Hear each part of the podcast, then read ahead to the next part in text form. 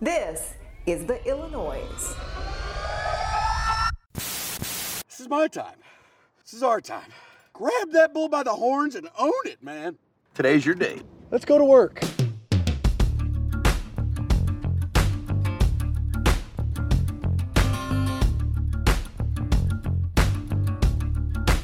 Welcome to the Illinoize Podcast, The Illinoize. cutting through the noise of Illinois politics. Here's your host, Patrick Pfingsten. Well, hey there. Live from my basement here on a Wednesday. It's uh, the Illinoize live stream podcast. I'm Patrick Pfingsten. I write theillinoize.com, uh, where we uh, write a political newsletter and uh, have a website and uh, do fun things like this live streaming newsletter. So our live streaming podcast. So thanks so much for for being with us. Uh, it's the first week of veto session in Springfield. Uh, very little happening uh, this week uh, in in terms of uh, what's what's going down at the Capitol and and uh, and and uh, especially in the the realm of the pretrial fairness act uh, or the safety act as it's uh, as it's often known uh, in terms of ending cash bail reforming that that system in the state. And uh, we'll we'll have that's kind of the focus of our conversation today. We'll talk to uh, two of the state's attorneys that are uh, closely uh, aligned with the the discussions and and um, potential changes. Uh, DuPage County State's Attorney Bob Berlin and Champaign County State's Attorney Julia Rietz. Uh, they'll both join us uh, on on the show today. Uh, the the big news out of this week in uh, the the General Assembly is the election of two new Republican leaders. House Republican leader Jim Durkin announced the day after the election that he would not seek another term as leader. Uh, there was kind of a mad scramble afterward, but Representative Tony McCombie from Savanna, up in the northwest corner of the state, uh, is uh, was the choice of, Republicans to uh, to become the new House Republican leader. She becomes the first uh, non-Chicago media market Republican leader since, as far as I can tell, the early '60s. Um, George Ryan, I guess, is technically downstate uh, since he's from Kankakee. Uh, he was there in the late or the early '80s, uh, though. Um, you know, he's he's in the Chicago media market. So whether you call that downstate or not, we'll we'll let you decide that. But uh, McCombie is from uh, Carroll County, uh, up in the um, uh, far northwest portion of the the state. Generally regarded as an incredibly hardworking, likable uh, representative. You know, I, somebody I've I've gotten to know and and uh, you know think think highly of, and and we'll be interested to see how things uh, shake out for her uh, after House Republicans essentially got got drubbed uh, on election day, and uh, we'll you know she's got a lot of work to do to to recruit better candidates to raise some money, which the the Durkin regime did a pretty poor job of. Um, and uh, in the Senate, uh, Senate Republican leader Dan McConchie uh, was deposed uh, after the best uh, result for Republicans uh, in the Senate on election day in in years. Uh, they raised millions of dollars, which they hadn't done in decades. They they won two seats, had a net net gain of one because Democrats picked up a new seat in the Quad Cities area. Uh, so they netted one seat, which Republicans haven't done since 2014. Uh, but yet McConchie will be uh, replaced by John Curran, uh, the the more moderate uh, senator from uh, Downers Grove, former University of Illinois football player, and we'll um, see what kind of direction he brings to the caucus, what kind of changes he makes, and maybe if you'll see a more moderate focused uh, GOP in the Senate uh, trying to make themselves relevant because obviously with 20 members it's it's hard to be relevant in in the Senate. So uh, it, we'll keep an eye on those things. But two new Republican leaders uh, as we head into the new General Assembly in January. Uh, let's uh, let's turn our attention though to the hot button issue of veto session, which isn't really happening much this week, but I think will be on everybody's minds when when the legislature returns to town in uh, in in uh, like two weeks. We're pleased now to join two of the uh, fine state's attorneys in our state that are heavily involved in the discussion about the Safety Act and, and cash bail, pretrial fairness act, however exactly you want to define it. DuPage County State's Attorney Bob Berlin and Julia Rietz, the Champaign County State's Attorney.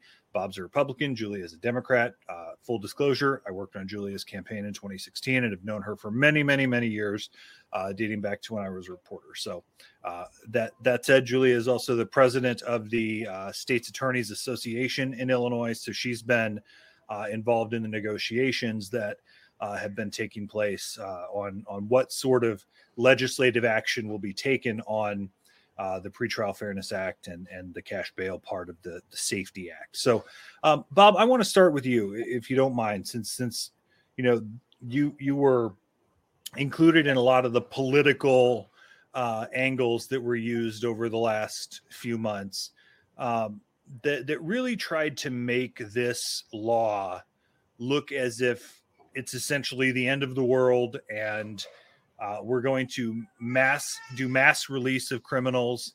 What what's the truth behind this? I mean, why? What is your your your main concern as we approach January first on this law? So look, um, it's never been about politics for me or any of the state's attorneys. It's really about public safety. And I realize it was it became a political issue. It was used in the campaign but that was never my intention, and I don't think it was the intention of any of the state's attorneys uh, in the state. We're concerned about public safety, which is why you see state's attorneys on both sides of the aisle working together.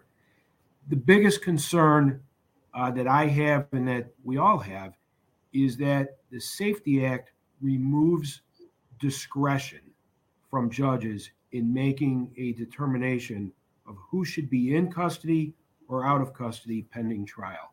It takes away their ability in many cases to detain people if they're a danger to the community. And for categories of crime, not all crimes, but many categories of crime, the only way for a judge to detain someone is if they find they're a willful flight risk, uh, which is a difficult standard to prove. And it removes their ability to detain people if they're a threat to a person or the community or likely to uh, obstruct justice or intimidate witnesses. That's our biggest concern. Uh, is that when you take that ability to away, we are going to see more dangerous uh, defendants out on the street, and it's going to have a big impact on public safety. Julia, the there was a lot of pushback from Democrats, specifically the governor, um, on on the idea of non-detainable offenses, um, which which I, I I think might be a a misnomer because it isn't necessarily listed that way in the law. Um, what's the as you read the law, and again, you're you know you're a Democrat, the governor's a Democrat, so it's not a partisan thing here. Uh, as you read the law, what's the what's your thought? What's your concern on on the idea of what crimes or alleged crimes can and can't be considered for detainment.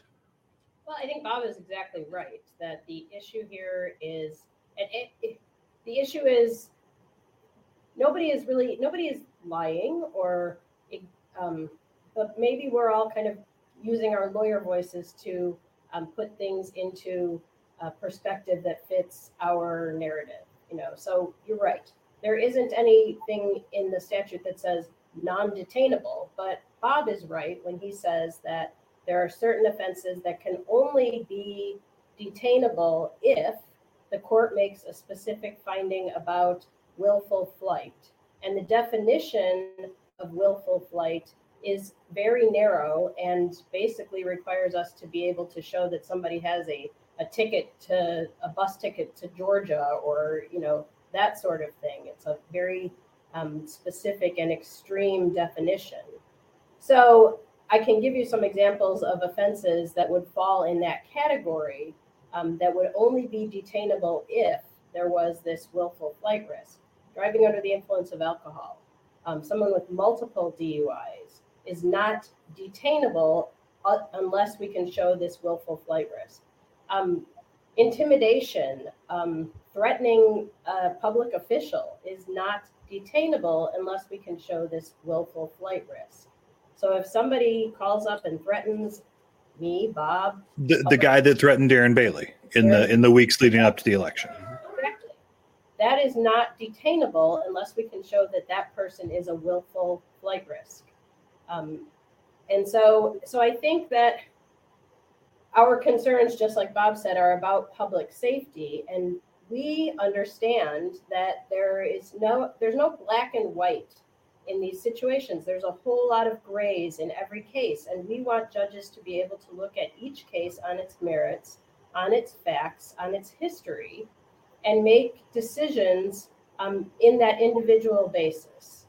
That's what why they're judges. I mean, that's why they get elected. That's why they get chosen um, to use their their judgment in making these big decisions, and they shouldn't be hampered by a list of of offenses that the legislature has chosen um, that prevents them from being able to address these bigger public safety. Bob, in the end, is that what this comes down to? Is judges need need more um, more flexibility under under the way the law is written? That's what we're asking for. That's what they have in New Jersey.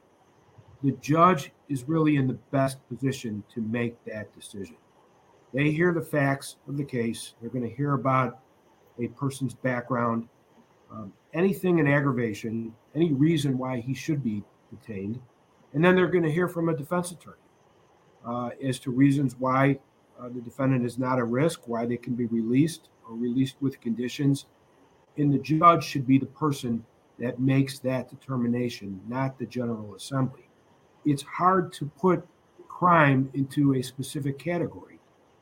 Uh, you know, you could have a relatively minor criminal damage to property offense where 99 out of 100 times everyone's going to agree this person's not a risk, they should be released. But what if one out of 100 cases the police find uh, a list of people that the person wants to kill? Now, maybe this person is a risk to the community.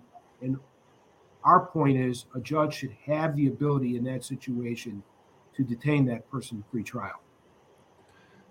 Julia, I, I, can, you know, and I, I'm trying not to make this a partisan thing, but but obviously, you know, Democrat, there are Democrats out there who are who are defending what's in the law and essentially saying that you know ending cash bail ends the idea that um, anyone can buy their way out of jail, um, which can or can't be the case depending on on the standards that some judges use for for setting bail. But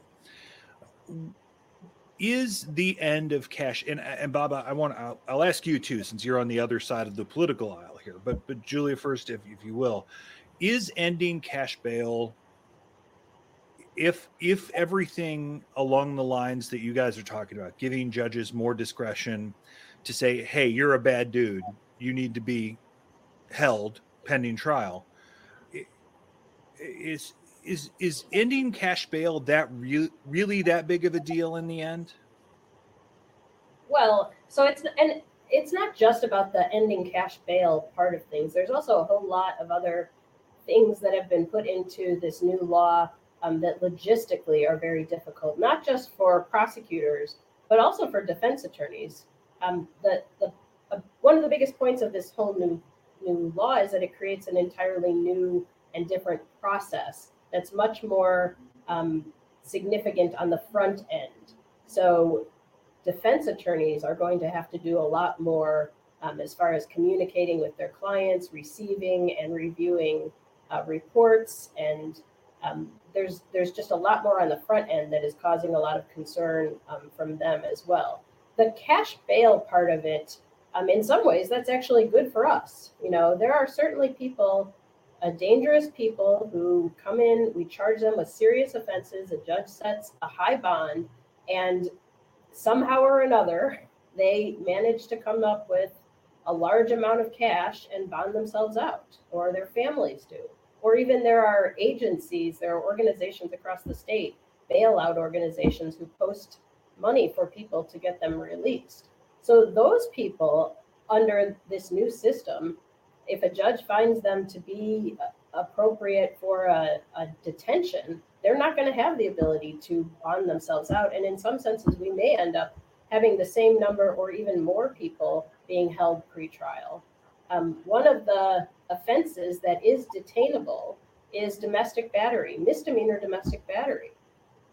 We may have people being held on misdemeanor domestic batteries that previously would have been able to post money and be released.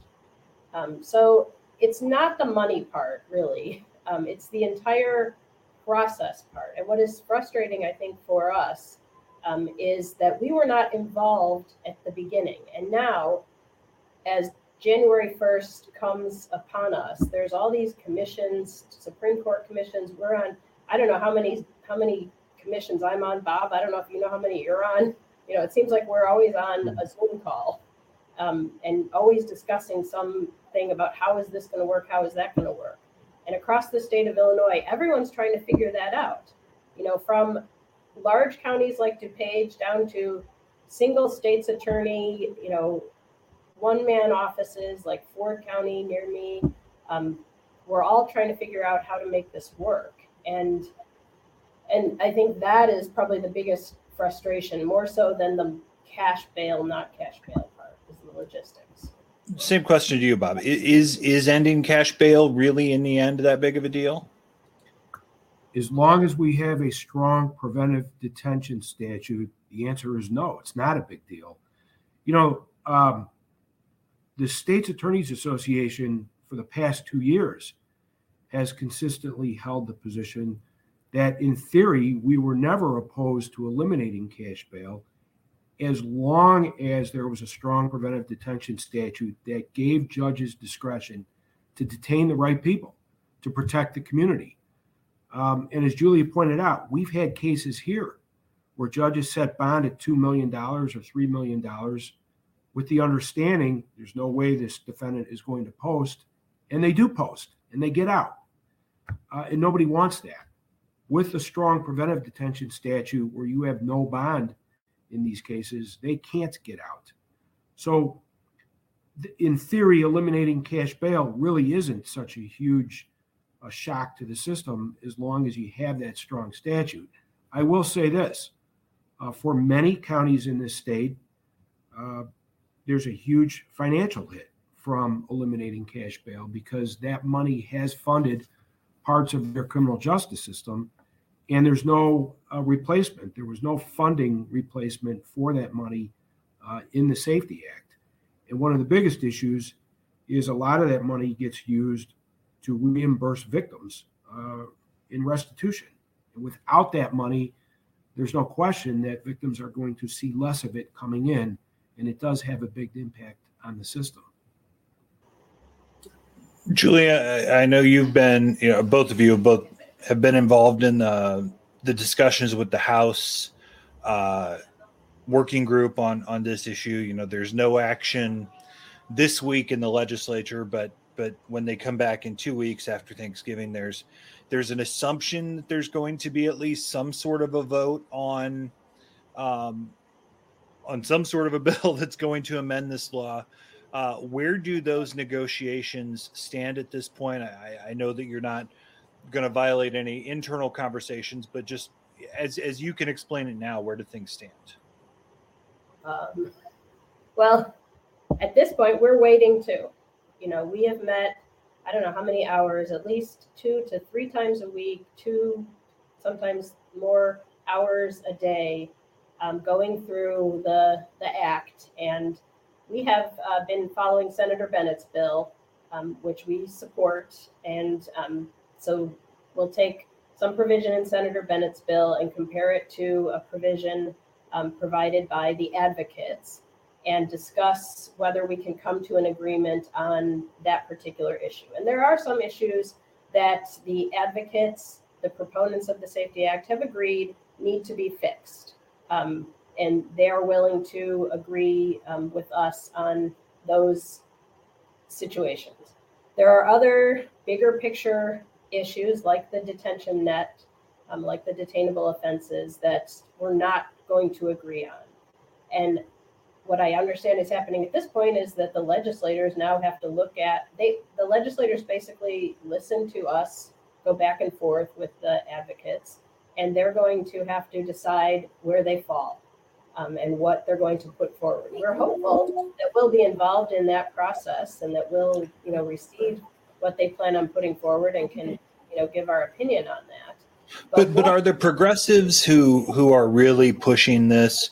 Are they going to get behind any legislation that makes it easier to detain someone who's charged with a crime? I don't know. And that's really the biggest problem.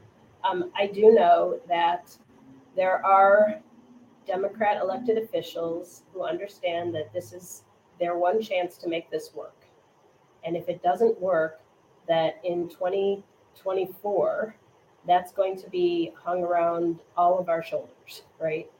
Um, and so they understand, and and and also just they want they, they want this to work. They want their public safety to be, you know, the the issue that that is of biggest concern. They want um, to to make this work as far as the goals of of the no cash bail and the goals of protecting public safety. Um, the question is whether whether we can come to an agreement um, and whether and, and always you know how you count the votes right i mean can we get republicans if, if we get something that we want that we're comfortable with we states attorneys can you know can republicans come to the table? Is everybody going to be so politically idealistic that they're going to dig their heels in? Those are all the questions that we don't have the answers to now and i guess we're going to have to wait and see next week what language comes out and and frankly whether we get behind it or not. You know that that's a big question. But bob essentially you're the only republican in the room you know republican legislators haven't been involved in any of these discussions and and uh, representative windhorst who who i've talked to before is you know former state's attorney who i've who i've talked to about this has has opened the door to republicans being willing to vote to end cash bail uh, but but that the Republicans seem to be completely pushed out of of these discussions. Are from from someone who is on the different political spectrum of the guys who are running the show here.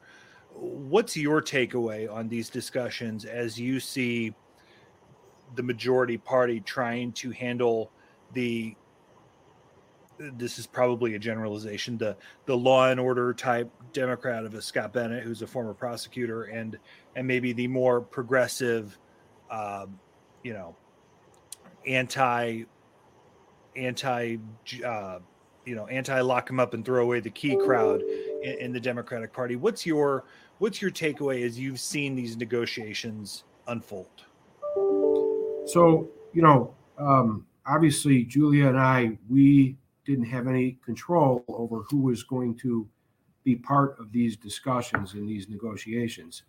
Uh, we were invited, and uh, you know we have taken part uh, for the past seven or eight weeks in these discussions. Um, yeah, it's it's hard to know uh, why Republic, Republicans weren't invited, at least one, to be part of these discussions. Uh, I, you know, I'm not going to begin to speculate why that's the case. I do know that the Safety Act obviously was passed on partisan lines, but it's my hope that when we're talking about public safety, uh, this is an issue that Republicans and Democrats uh, have come together on before uh, and can come together on if we get the right language. Uh, it's my hope that if we get what we're asking for, we can get uh, legislators from both sides to support it. Uh, and as you know, when both sides support a bill and you actually get a bipartisan vote, that's good for the public. I think uh, the public gets behind it. Would you whip votes if, if it were if it were a bill you liked? If it was a bill that yes, if it had the language what we're asking for, uh, I would do everything I can to get Republicans to support it but it has to have what we're asking for. Can I talk about crime in general? Uh, you know, I, I, think, you know, I most of the people who who watch this and, and read the newsletter know that I'm a I'm a downstater originally. Lived in Champaign County for many years and uh, live in the Chicago suburbs now in, in Cook County suburbs, just maybe three or four miles as the the crow flies from from DuPage County. Um, but I think a lot of the issue with the Cook County crime problem, whether you and it, it's clearly a problem. I don't think that's a me out on a line out on a limb here, but there there's a huge problem in my view of of whether the Cook County State's Attorney's Office is prosecuting criminals, prosecuting people who are habitual criminals who have, you know, been accused of, of, multiple carjackings or multiple shootings or multiple gun offenses or multiple or multiple uh, robberies.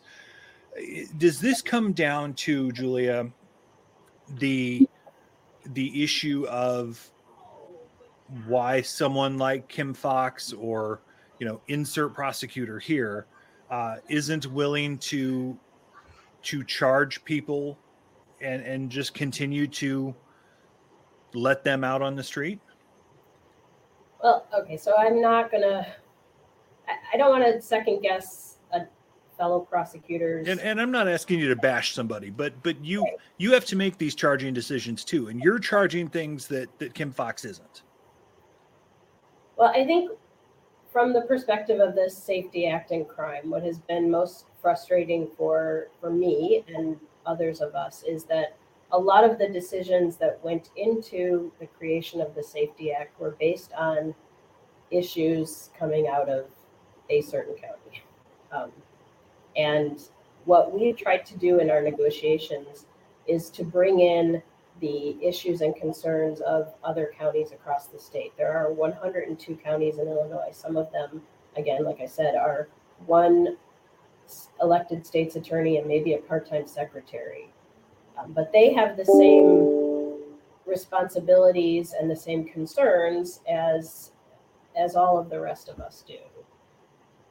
Um, I do think that there are ways that we as elected officials can resolve um, and address some of the issues in the criminal justice system based on the policies that we create within our own offices and within our own communities. And those issues do not need to be addressed by statewide um, legislation that upends the way everyone does business in their own communities. Um, so there, there was just a study done um, that, that we sent around to everyone involved in these discussions out of Loyola University, um, looking at the decision making um, when it comes to charging, because the all of us charge, review, and charge felonies um, in our offices. But in Cook County, here's an, ex- an example. In Cook County, they what's called direct file um, all drug offenses. And that means that the police officers are the ones who are making the initial charging decision. And then the cases are going from there. And th- that process has implications through all the way down the rest of the system as far as what the end result is, uh, being different from it, the way that it might be if a prosecutor looked at it, looking at it from our lens of our burden of proof um, and what we have to put in front of a, a jury. So those kinds of policy decisions within our offices can affect um, the bigger picture. And we, I would rather that we be the ones making those decisions than that group of legislators make policy for the entire state that doesn't necessarily address concerns or issues. What about from your perspective, Bob? I mean, you're obviously, you know, right next to to Cook County. You you've had some some issues where Cook County crimes have spilled over into DuPage County. Is this a is this a, a an issue with prosecutorial discretion, or is this a a, a a, bigger issue? Look, what I can tell you is that almost half of our felonies now are committed by people that don't live in DuPage County, many of whom are coming from Cook County and Chicago. We've seen a huge increase in violent crime uh, by offenders coming from Chicago, some of whom are on probation or on parole. So it is a real problem. And while I value uh, violence prevention programs and efforts, and I and actually have taken part in efforts through Fight Crime Invest in Kids to prevent people from committing crimes in the first place. That can't be in lieu of prosecution and holding people accountable. But is the lock them up and throw away the key mentality, you know, maybe that anti-crime prerogative that that kind of brewed in the 90s, is that does that still did it ever work? I guess is a, a bigger question, but but is that working in this instance? It can't be uh, the only way to stop crime, but it is certainly a key part of it. You can't just arrest and prosecute your way out of the crime problem. Clearly, we need more investment uh, in communities. Uh, we need better education, better programming. However, you can't have one without the other. You still have to hold people accountable, and you have to take violent criminals off the street. These crimes have a huge impact on the community, and people right now are genuinely afraid. I hear it all the time. People are afraid to go out. They're afraid to go to the shopping mall. We can't live like that. No, a lot of suburbanites who don't want to go downtown. Yeah. So, it, both parts of the equation are very important. Uh, and I'll let you guys go here in just a second. Um, That's what I what I put in the in the little chat. This um, both and. It's not a either or. It's not a either programs or lock them up. It's a both and. We've got to try to prevent things, but when we have these issues, we have to address them. Um, and and I want to throw into you know, Patrick, because you you were you lived here and you know Champaign County. It's really easy in Champaign County, and I think in a lot of other places to say, "Oh, it's the crime from Chicago coming down here." You know, Bob can say that because you're right there. Um, I always, when somebody says, "Oh, this is just Chicago problems coming to our community," because you know we have significant gun violence issues right here in Champaign County, um, that that I don't use that as an excuse for the people, um, for the, you know, for what's going on here in my home. You know, these are our young people. We have to address this um, and not just pass it off on, oh, it's Cook County. Um, there's an element of that in many ways, but crime, gun violence, the things we're all experiencing right now, um, it's not unique to Cook County. So it's, it's a both and. Uh, and and Julia, since you're you know you have the the prerogative of of the entire group of 102 states attorneys in the state. Dozens of your colleagues have have filed uh, a lawsuit, which has kind of been combined into one uh, at this point. That that would that is attempting to to find the the the law unconstitutional. Uh, you know, Tom DeVore kind of had the the silly idea that it was the you know single issue uh, law, which that's been passed by many many times but um, does does the idea that that multiple states attorneys mostly republicans uh, does that hurt your chances of trying to to make the fixes that you're looking for? Well I, we've chosen to have basically a um, dual path here. I'm the president of the association. Um, we, by we, I mean myself, Bob, Jamie Mosser, Jody, who's from Peoria County, um, have been involved in the negotiations. And then there's another group of state's attorneys who have chosen to file litigation and move forward. We're not competing, we're not adversarial amongst ourselves. Um, whatever, either way, what, however we can get this um, to the right place, we're going to be, you know, we're working together in that respect. Um, and certainly, if legislatively things do not go the way that we're hopeful they will go, um, Bob, myself, Jamie, Jody, we're all going to have to look at um, the situation and decide whether we join our colleagues in the litigation. Um, and Bob, final question for you is is on that. I mean, how optimistic are you that there will be a legislative fix? I mean, you're you know, I, I, again as as the other party of the one who's in these conversations, you know, you you probably have a more critical eye than somebody who's who's on the same team. Um, how how up? that.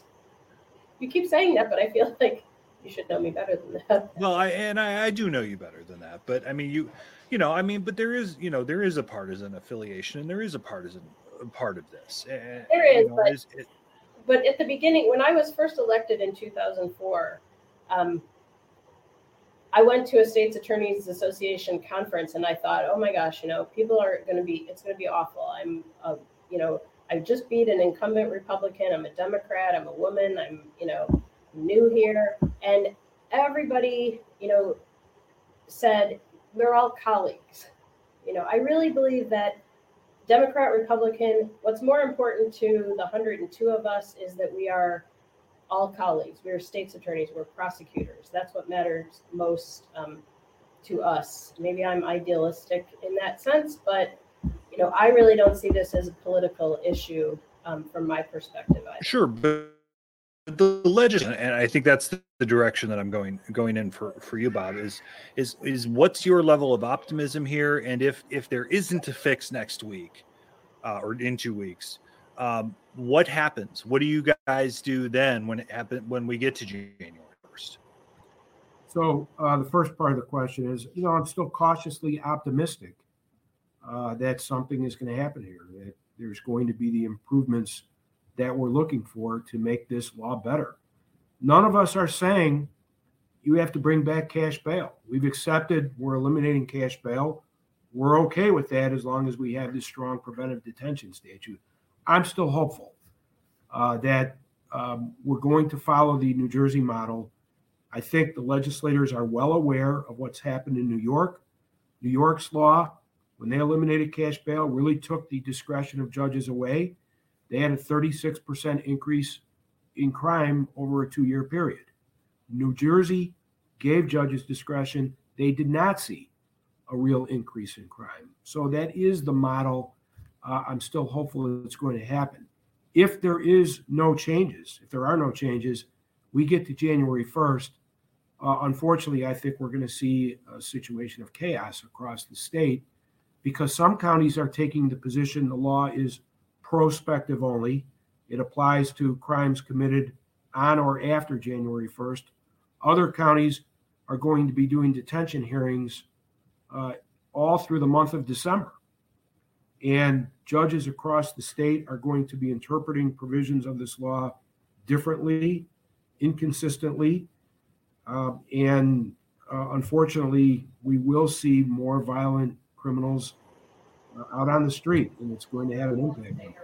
And Julie, I'll give you the last word here. I mean, that's one of the Republican complaints was that January 1st, we're going to have to open up county jail doors and, and let all these bad guys out on the street. And they, they referenced that silly horror movie, The Purge, you know, in, in the campaign. In, in, in reality, be, be, you know, you know, no hyperbole. And I, I know you don't, you don't, you're not that kind of person. And I appreciate that. But, um, you know, for those that, that don't know you that as well as I do, that uh, what what do we really expect if there's no fix by January first? Um, confusion and what Bob said. Some counties are going to look at things one way, others um, a different way. There, um, I know here in Champaign County, Judge Rosenbaum, we've been talking, and originally we were thinking we were going to do detention hearings the last couple of weeks of December. Now he's looking at it as you know we can consider this prospective only. Maybe we'll do hearings later. Um, but I know there are other counties um, that are that have already decided this is retrospective, um, and maybe that's a philosophical or political decision. Lake County, for example, I know he's made the decision that he's going to have hearings in December, and by he I mean the state's attorney. You know, and confusion, and that it shouldn't be that way. The state of Illinois, you know, should be consistent across the state when it comes to these major policy issues. Um, and I, I think that's that's a huge problem coming into this. Um, and even you know the the state the Supreme Court has all these committees, and a lot of the the um, advice that's coming out of the committees is meet with your um, judges and your public defenders and decide how you're going to do it. That's not law. You know that's that's not the way to make change um, across the board in a, in a state as large and diverse as Illinois. Julie Rietz, the state's attorney in Champaign County, Bob Berlin, the state's attorney in uh, DuPage County. Uh, thank you both for for great conversation, for uh, for kind of pushing aside some of the campaign rhetoric that we had from both sides. It's nice to get uh, honest discussion about these things. So thank you so much for your time. Thank you. Thank you, Patrick.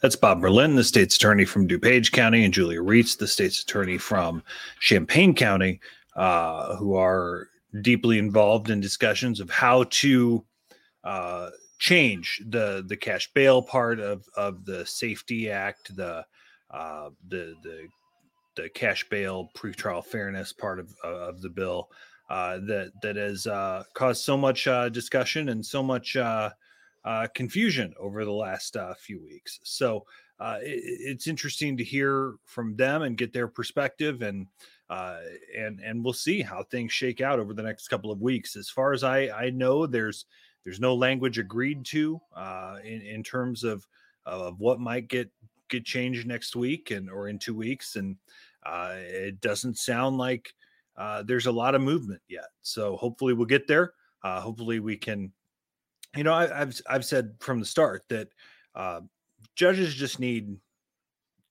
the flexibility to be able to say if you're a threat to the community, if you're a threat to a person, if you're a flight risk, if you're a bad dude, you know, you should be you should be held waiting trial. Uh, and and I don't think it's out of line for for both sides to get on board with that. But I'm just one guy, I guess. So thanks so much for taking time with us uh, today on our, our live stream. And if you're listening to the podcast, uh, we do appreciate it. Sign up for the newsletter at theillinoize.com. And we'll talk to you soon right here on our uh, weekly, uh, the Illinoize uh, podcast and uh, live stream. next week is Thanksgiving week. Um, we may or may not be here on on Mon- on Wednesday the 23rd. So keep keep up on the newsletter. We'll fill you in then. thanks so much and have a, a great week.